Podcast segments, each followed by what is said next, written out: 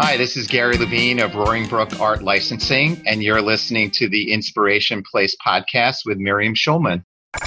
It's the Inspiration Place podcast with artist Miriam Schulman. Welcome to the Inspiration Place podcast, an art world insider podcast for artists by an artist, where each week we go behind the scenes to uncover the perspiration and inspiration behind the art. And now, your host, Miriam Schulman. This is episode 10 of the Inspiration Place podcast. And today I have art agent and owner of Roaring Brook Art Licensing, Gary Levine. The reason I invited Gary is because we're going to dig deep into what art agents are looking for. Whether you work in multiple styles, if you've ever wondered how much money you can make as a licensed artist, all that is covered in this episode.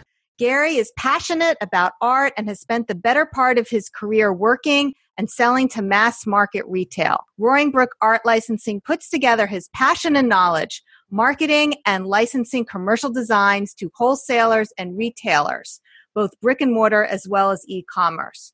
Roaring Brook's focus and relationships include contracts with manufacturers in the home decor, gift, housewares, and stationery industries in such products as dinnerware, bath accessories, kitchen textiles, wall decor, outdoor entertaining, paper and party products, storage boxes, and bedding. So, Gary, thank you so much for coming on today. I'm so excited to talk to you.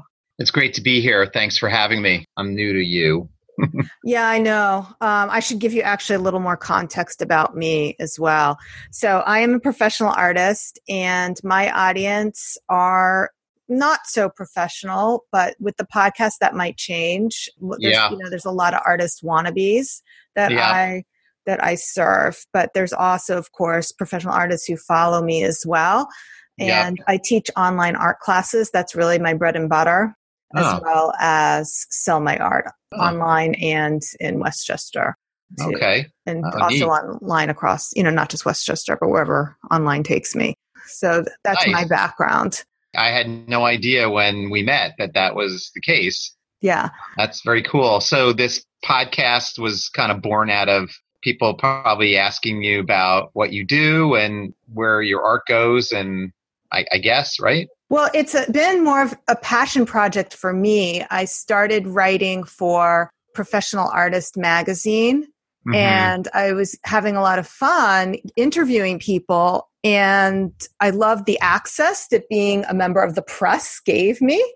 Uh-huh. So I knew that podcasting would basically take that to the next level. Okay, so nice. This, yeah, so I, I, am I'm doing this also to serve my audience, but yeah. I'm also following right. my curiosity with this yeah. podcast. Very cool. I uh, applaud you for that. Yeah, that's very interesting, and uh, I, that's, that's awesome. Good for you. Yeah, I also call it my empty nest project. Right. Yeah. Okay. Yeah. There's yeah. There's that too. Right. Yeah, you know, you never you never know where it leads to, and and if nothing else, if you're satisfying some you know passion or desire or whatever, then that's great. It's filling a need, and you're probably happier as a result. Yeah. So um, you're episode number ten, and it's going to launch uh, next month. Okay. So Excellent. And then, um, by the way, I, there's some editing that I think is that what happens. You you do some editing after, or it, it, just pretty much follows along, and it is what it is.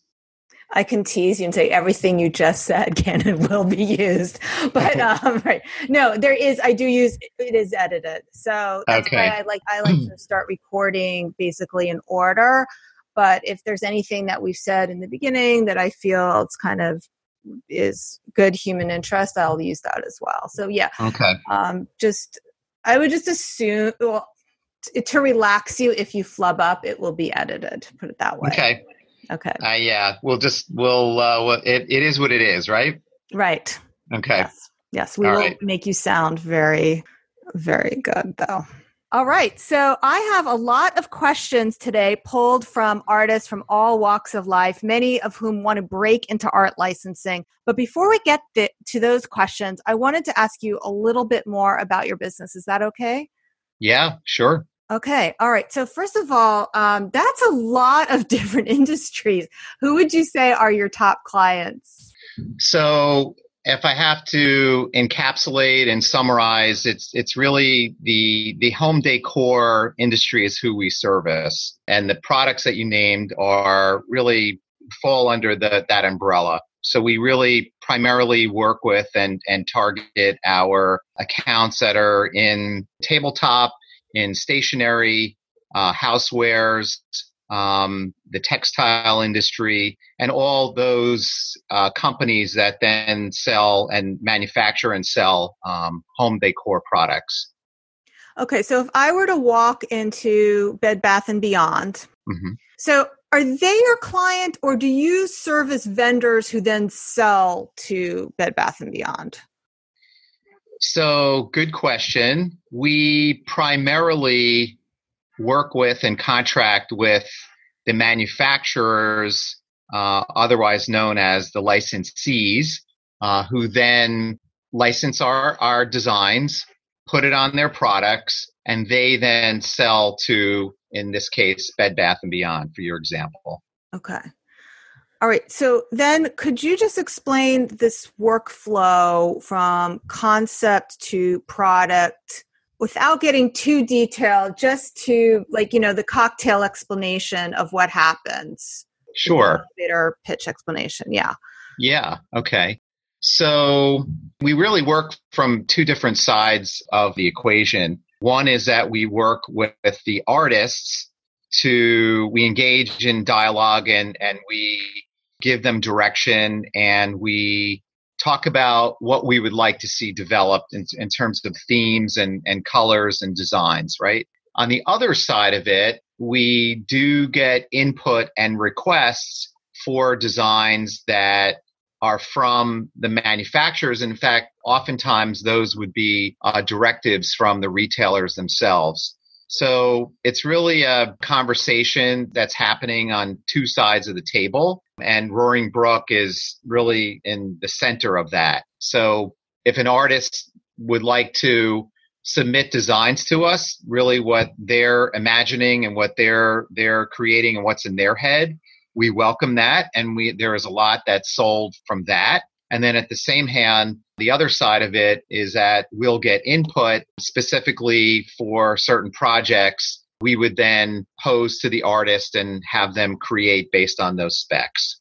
Okay, so which is the more likely scenario? Is it that somebody who's a, a napkin producer i you know forget like Caspari or whoever do they do they come to you and say you know we really want a party napkin with drafts on it or is it the other way around where you see an artist in their portfolio that they have you know party drafts and you say oh this would be perfect for that napkin manufacturer so it works both ways. It really does depend on who the account is who the mm-hmm. manufacturer is it can often be the case where we would have the portfolio from the artist and this is what they've worked on and perhaps roaring brook has given the artist some direction based on what they've shown us and there's that dialogue without even presenting that to the account. And then we would at a trade show or a sales meeting, we would present to, in your case, the napkin company, all of the designs that the artist has created. And this would be our spring line, for example, right? So another company might then look at or or even that napkin company might even say well we like these designs how about we focus a little bit on some fall colors? Okay. So, because that's really the buying season that we're in right now. Even though it's spring, the buyers are looking to uh, stock their shelves with items that are going to be in the fall. So we need we need items that have fall colors. So we might have presented a portfolio that had predominantly, let's say, spring colors pastels or you know lighter brighter colors. So that input then might come from the manufacturer and then we'd have to so so again you could begin to appreciate the dialogue the okay. back and forth. And then how far in advance are manufacturers designing collections? Six months a year? I was told like christmas it's a full year in advance that they are planning their holiday collections. Is that true Yes, Christmas wow. is probably one of the most planned programs for any retailer. Um, that that's that's an excellent example of a of a very significant lead time. In fact, it's even a little longer than a year. We're currently it's this is uh, July. We have a Christmas portfolio. The artists have made their submissions, and we're now out on the road selling the Christmas designs for Christmas 2019. But to understand though, that's in the stores late September, early October. So you have to work backwards and imagine then, okay, this is July. Then the manufacturers need to put their samples together, incorporating the designs. They then have their meetings, their trade shows, and so on. And buyers are really making their decisions probably more like in the January timeframe. They might be putting their buys to bed for the following Christmas season. So that's a rough time frame. Other examples may not work that far in advance. There are many times where we're presented with an opportunity for a promotion and that promotion might be a last minute open to buy when i say last minute it might only be you know three months out Okay. um, and and that could be a very quick you know we need the designs today turn it around product gets in the store you know shipped in three months And where would you say the balance is in terms of the tastemaker? Do you feel like that's more you or the retailer? Like, who gets the most influence and what ends up being a trend in the store? Well, you know, the retailers like to drive a lot of that. They prepare trend reports. They're quite often vocal about what what they view as as what they want. They're they're they, they give that directive. On the other hand, I spend a lot of time out at trade shows shopping with quotes on that. And for example, last week I was at the Atlanta Gift Show and besides meeting with my clients, I was looking at what the buyers were looking at in the showrooms. What were the trends and what are we seeing? You know, it's colors, designs, what are the metals that are showing? What are the fabrics that are on the products? And so I came back with, you know, pages and pages of notes that then I share with my artists and we have that dialogue in an art review session and they then will decide with us what they would like to create so based on the trends that we saw so again it really works from different angles and for the same matter the other day i had an artist come to me and said hey i was just out shopping at the store and I saw there was cotton ball and farmhouse was everywhere. And do you want me to create something to the, you know, so, so there's, they have ideas too of what Mm. they're seeing, or they might be walking with me at a trade show. And so they have their ideas as well. So again, um, there is no one place where the trend comes from. Well, that's going to lead to now some of these other questions that I, I told you that people who are aspiring to be licensed artists have been Uh-huh. asking. Yep. And they want to know, like, here, okay, we'll start with the first one. The first artist wanted to know, and I don't know the gender of any of these people, I didn't write down who they were from, but someone wants to know how to develop a distinctive color palette while still being able to design on trend. So I'm, I'm assuming this person is trying to develop their own style and color palette and yet is thinking about pleasing uh, what manufacturers are looking for. How, what would you say to that? So I will say that art is visual, okay, and I've been doing this a long time. Roaring Brook is, by the way, we're having our 15th anniversary next week, Oh wow! Um, congratulations. and pr- thank you. Uh, prior to that, I was I've been in the industry for a number of years before that, and and one thing I can tell you related to the question is is that um, I really would have to see it to understand what it is we're we're what what what's the aesthetic, what's the style, what's the hand, right?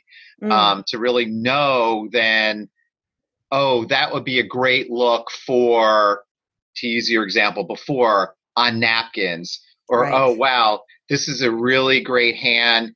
This artist has some skill with repeats. They might be good for textiles Okay. or for bedding, for shower curtains, you know, to that.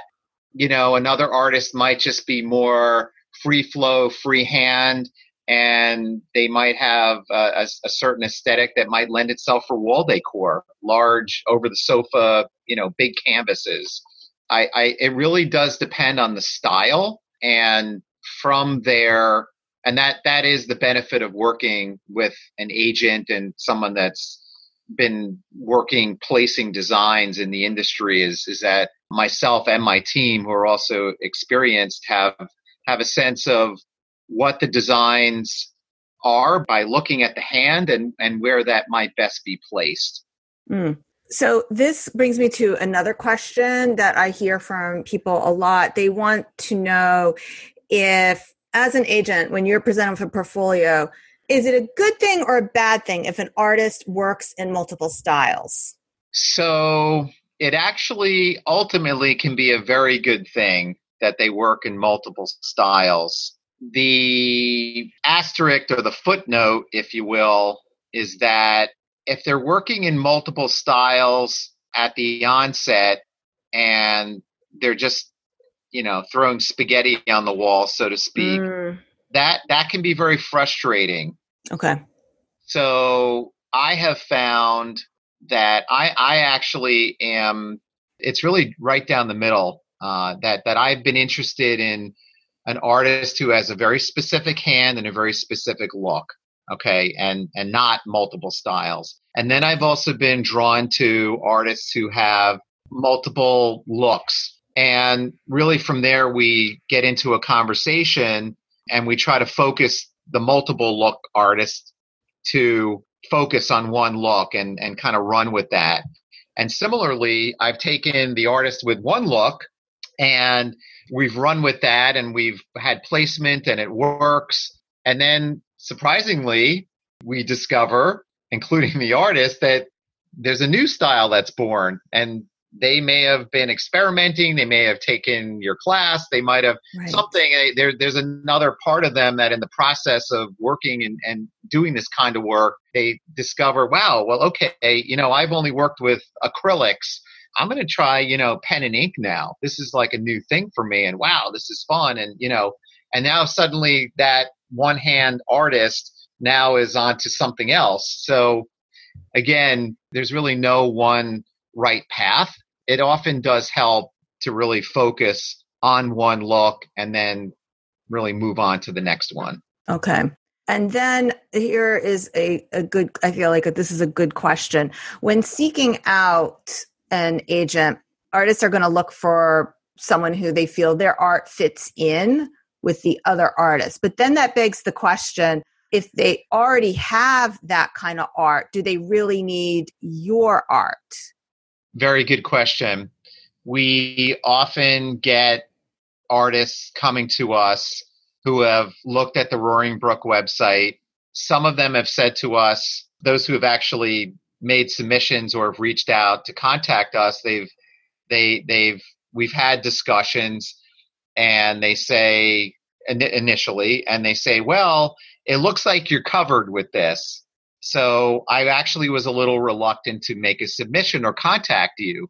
You know, again, it's a it's a visual business. What they might perceive as, "Oh, you've got it covered," mm. might, in my team's opinion, be so far from the truth with that that you know we might look at something and say wow okay well sure they can paint shells and flowers and lighthouses like we've got that but look at the richness of these colors and look at the sweeping strokes that they use with their painterly style and this is just so unique and this is just really different and and like nothing we have so interesting. It is it is a conversation. Okay. And another question. Okay, so this is a great question. What turns you off when viewing someone's portfolio? Well, I do appreciate when artists look at the Roaring Brook website first and understand what our business is. With that said, I would say a turnoff is is when there's there's you know political art or you know art that's just so abstract and i don't mean we like abstracts, but I'm saying so abstract to what the core Roaring Brook business is Okay. that there there's almost a a lack of um, connection really to at all. You know, oh, I thought I'd you know show you this, and it's like, oh my gosh, it's like you know dark and and and scary, and you know that Right. that Yeah, that you could would be never- turn-off. You would never put it on a napkin. not on a napkin. no. Okay. When artists do have more than one style, is it would you prefer them to submit multiple pieces in each collection? I would I would assume that if they are working in more than one style, they need to present to you as a collection that style and another collection. How many pieces are you looking for when artists submit to you? Or maybe you can dive in a little can you dive in a little bit deeper into what the submission process is? That might answer a lot of these questions. Yeah, sure, absolutely. Uh, I will say very proudly, Roaring Brook's website has a wonderful contact us button. RoaringBrookArt.com. Go on the tab, and and there's a button that says contact, and then and then the drop down there's an artist submission tab, and and you you walk through it, you know, with your name and contact details, and it gives you the opportunity to upload whatever you'd like, a PDF, JPEG, TIFFs, you know, whatever, and, you can you can upload uh, one file, you can upload a dozen files. One file might have you know 50 images on it, Mm. so that that's a really great way to get the artist's work in front of us and my product review team because we we get submissions daily, uh, multiple submissions daily, and we do look at them. We don't necessarily look at them that day, but we look at everything and we do make decisions regarding that. Um, but just regarding the actual submission, we do like to look at the breadth of the artist's work. Uh, if if there are multiple styles, show them to us. We we really want to see we want to see it all. And yet, you know, for that matter, you know, there might be a case of an artist, you know, has done just some beautiful decorative work, and then similarly, you know, to the question before about what turns you off, you know, they might also have this other kind of strange, dark collection that has nothing to do with, you know, the, the Roaring Brook genre of what we might be looking for, but they show it to us anyway. And in that case, you know, it's there, right? We'll, Right. we'll You won't hold it against them. we won't hold it against them, right? Right. But but generally speaking, um, I, I I would say that uh, artists who have multiple styles, they they would say, oh well, here's you know here's my uh, my pastel work, for example, Mhm. and then then there might be a half a dozen images in, in in that group. And then they might say well but i've been doing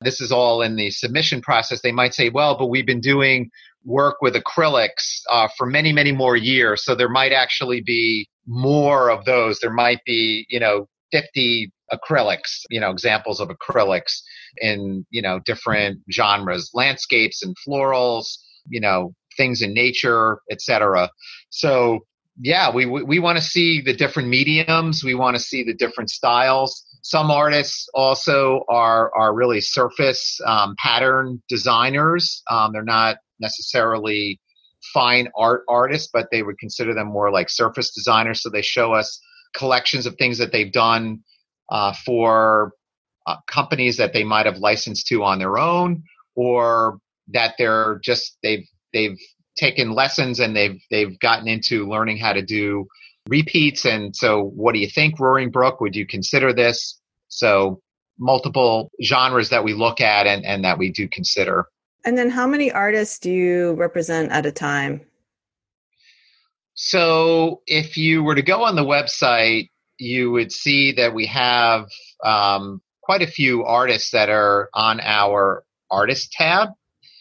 Um, I will tell you that it's probably just natural for any business to work like this that there are certain artists of the entire group. There's really anywhere from six to ten of them that are going to rise to the surface Mm. you know imagine you know as our best selling artists and best selling in that they've become best selling over time They're, they've had they've had a, a formula what you know whether that be the dialogue with Roaring Brook or that the the retailer has had has had a success with sell throughs.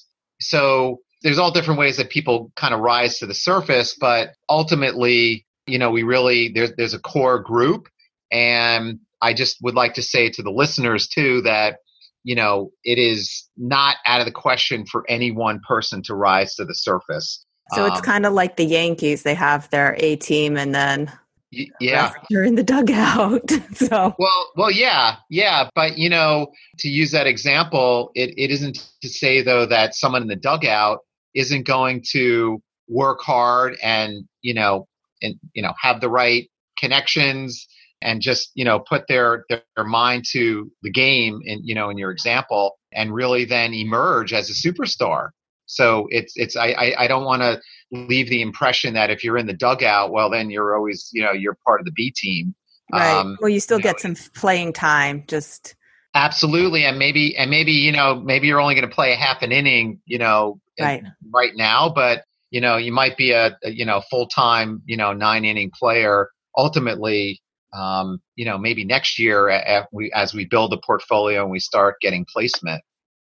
Now, for your stars um, are you able to share some some sort of income numbers that somebody could expect to to get if they are an active art licensor licensing yes. licensed artist oh, great yes I, absolutely happy to share so I, I want to first say that the it's a process okay um, that the artists who are are the superstars, um, and they and some of them do take home a, a very nice six figure income uh, for the end of the year by you know annually. They didn't start out day one with a six figure income.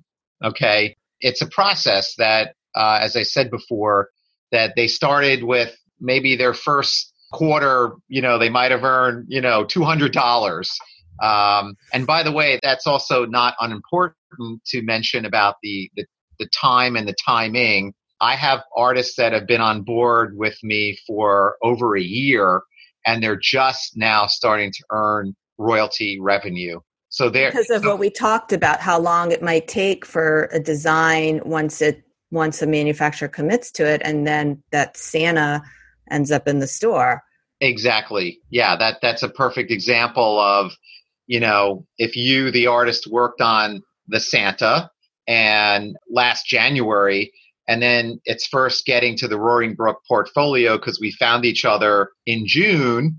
And then we're first turning it around in July and August and, and hitting the road and showing it to all of our clients. They're then deciding and picking and if, you know, that Santa makes it to the in, in the final leg and, and it's selected, um, then the samples are made and, and then the they're first then shown to the buyers.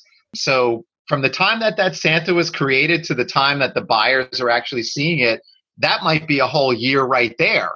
Um, and then, of course, once the product is actually shipped, um, say, you know, sometime mm, maybe six, six to eight months later, uh, and then we would first see the, the royalty the following quarter. So you do the math on that Santa, you know, yeah. from the time it's created to the time that uh, the royalty is actually collected, could actually, in that particular example, it could be close to, you know, 18 months um, yeah. when we're seeing the, the revenue start to come in. Um, so, so anyway, it is it is a process and um, and I have artists, you know, again, they're they're making, um, you know, in in the six figure range, that they're you know they didn't start that way but some of them have been with me for 10 12 years and they've just over time have built up their revenue and do you mean low six figures is that what you're we're talking about so i would say when you say low six figures so some of them are making yeah anywhere from 125 150 so like the mid um, mid 100s low to okay. mid 100s all right Terrific. All right, Gary. So this was definitely an interesting conversation. I really can't wait to share it with my podcast listeners. Is there anything else that you want to share with them before we wrap up? So, yeah, thank you, by the way. This has been a great uh, conversation. I and and some excellent questions, I might add. So I would say uh, to add that we love art, and as you articulated in in the opening, that that we're I'm passionate, and my team is very passionate about what we do. We we love seeing creativity. It's just it's just part of our DNA. And for all the listeners, I would I would say, you know, keep keep keep at what you do and and and really refine your talent and and just keep creating and submit it and and show us what that's all about. We want to see you. We want to see you as an artist. And to that i'll say that trends are changing. Uh, we certainly know that the retail marketplace is changing a lot of you know movement to online sales so that there while there may not exactly be a place for a particular piece of art or a specific portfolio we do hold on to our submissions. And i would say keep putting it in front of us. And and as i said you know there's the market continues to evolve and turn into something new tomorrow that it wasn't yesterday. And that just calls for new and different art needs as well. That's great. So, where should people come to find you? Should they look for you on your website? Yeah, you can certainly read about us. The most information is on on the Roaring Brook website, which is uh, roaringBrookArt.com. Perfect. You can find us on Instagram at roaringBrookArt.com. And uh, again, look for us on Facebook, Roaring Brook Art. And we are on Twitter as well at Roaring Brook Art. So Awesome. We're uh, we're well circulated. Our social media program is is, is building and uh, even more relevant today than ever. So yeah, we'd love to uh, meet any and all artists who are uh, happy to submit. I'll make sure I'll put all those links in our show notes, and that will be schulmanart.com forward slash 10 because this is episode number 10. So anything that we talked about today, there'll be links to that there. So thanks again so much for your time, Gary. I really appreciate it. My pleasure. This was great. Thank you. Well, there you have it. If you ever thought about getting into art licensing, that definitely gives you an overview of how to get started. If you enjoyed this show, I would love to hear from you. Leave a review on iTunes. I would love to hear an honest five star review and your comment. You can also subscribe in iTunes, the Inspiration Place. And you can also drop me an email. I would love to hear from you, Miriam at schulmanart.com. So that's it for now, and I'll see you next time. Thank you for listening to the Inspiration Place podcast. Connect with us on Facebook at facebook.com slash schulmanart, on Instagram at schulmanart, and of course on schulmanart.com.